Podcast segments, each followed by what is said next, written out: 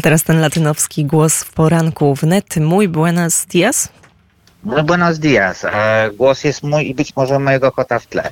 E, przejdźmy, proszę Państwa, do Ameryki Łacińskiej. Kilka takich e, najciekawszych zagadnień na ten tydzień. Pierwsze to są wybory i prawybory. Przede wszystkim mowa tutaj o prawyborach prezydenckich opozycji w Wenezueli, która, które będą miały miejsce już za trzy tygodnie w trzeci weekend października.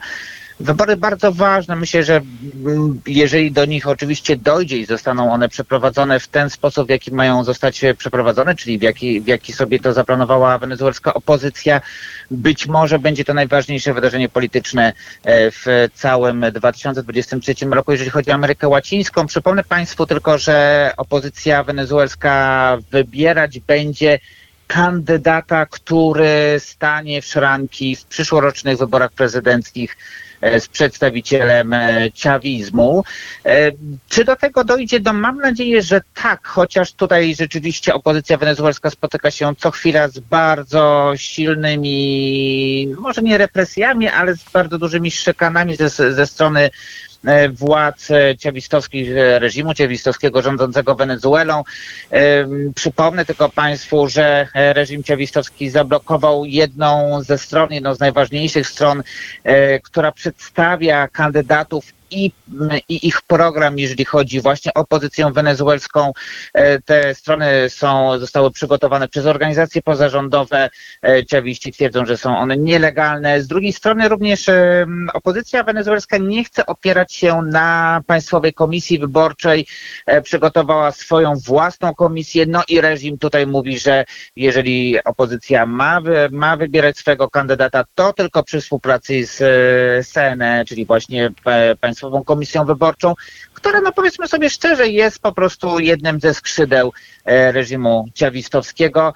E, pewnie więcej szczegółów, proszę Państwa, pojawi się niedługo, a na pewno, e, jeżeli chodzi o same prawybory, będziemy o tym wspominali już za jakieś dwa, trzy tygodnie, cztery tygodnie, kiedy już, no, miejmy nadzieję, że do nich dojdzie. Drugie wybory, proszę Państwa, bardzo ważne, nieco wcześniej, 15 października, będą miały miejsce w Ekwadorze. Przypomnę Państwu, druga tura wyborów e, prezydenckich e, w tym e, kraju. Do w niej udział bierze dwójka kandydatów.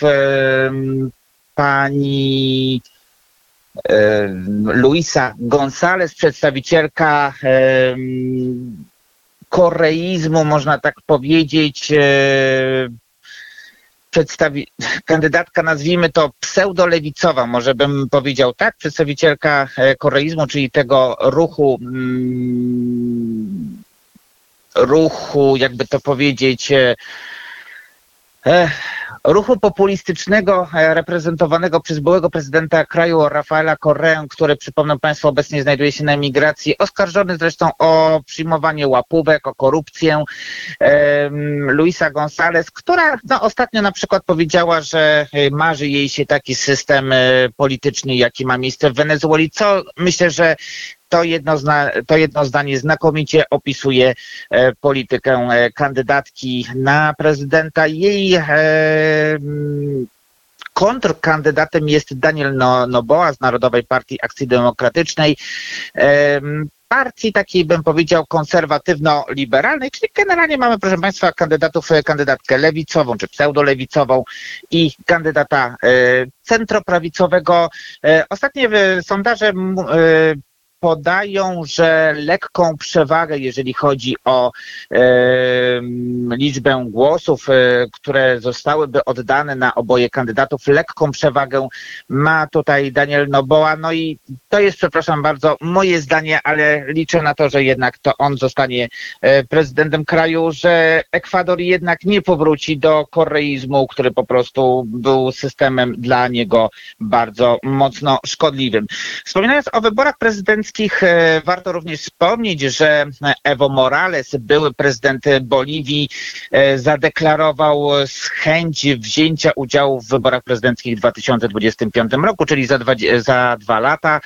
Przypomnę Państwu, że Evo Morales, który jest w tej chwili głównym przeciwnikiem politycznym obecnego prezydenta kraju, Luisa Arce, mimo że obydwaj politycy de facto wywodzą się z tego samego środowiska. Obydwaj panowie e, przerzucają się e, kalumniami, oskarżeniami o chęć zniszczenia kraju, o korupcję, o niszczenie gospodarki. E, czy Evo Morales stanie do wyborów? Oczywiście zobaczymy za dwa lata, natomiast już w tej chwili rynki e, zareagowały na tę deklarację, mianowicie boliwijskie boliwijskie obligacje skarbowe zaczęły spadać. Może jeszcze nie na łeb na szyję, ale bardzo e, zanotowały na, na pewno spektakularny spadek o kilka procent. Mówi się tutaj o poziomie około 7%. I jeszcze dwie informacje, proszę Państwa, na sam koniec. Otóż e, Panamerykańska Organizacja Zdrowia e, zdecydowała, że mm, Ameryka Łacińska powinna stać się tą częścią świata, w której produkowane byłyby szczepionki. Mowa tutaj o takich szczepionkach jak e, szczepionki podobne do tego, co e, z czym mieliśmy do czynienia, czy nawet jeszcze mamy do czynienia w przypadku pandemii COVID-19.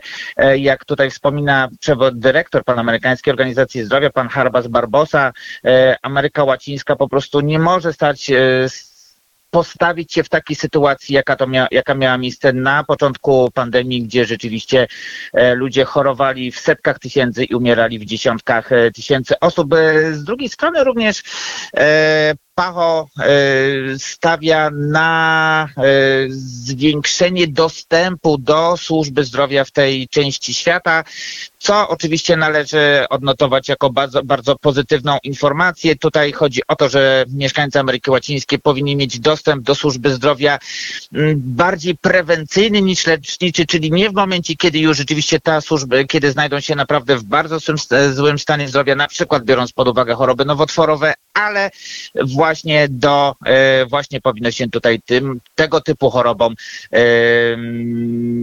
tego typu chorobom zabezpieczać. No i proszę Państwa, e, ostatnia informacja to jest e, susza w Amazonii. E, bardzo niekorzystna, bardzo niekorzystna informacja.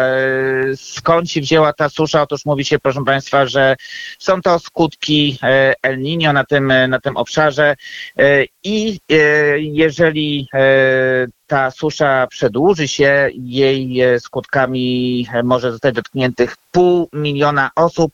Mówimy tutaj, proszę Państwa, przede wszystkim o utrudnionym dostępie do wody pitnej, do pożywienia. Weźcie Państwo pod uwagę, że e, selwa amazońska to jest ten e, obszar, który no nie tylko e, odpowiada za jakość powietrza na całym świecie, ale również który e, żywi, ubiera i e, daje schronienie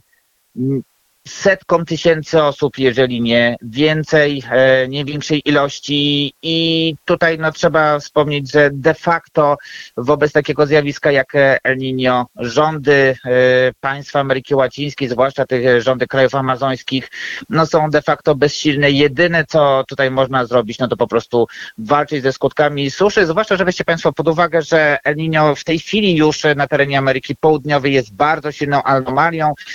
W takiej Brazylii gdzie obecnie mamy, e, no, można powiedzieć, do czynienia z, z miejscową zimą. E, temperatury bardzo często przekraczają 30 stopni. Mówi się nawet wręcz o rekordach e, temperatur, co niestety jest zjawiskiem niekorzystnym, ale zarazem też zjawiskiem bardzo rzadko, bardzo rzadko spotykanym w tej części świata. I to by było ode mnie wszystko. Zapraszam jutro na godzinę 19 na Tres Portres.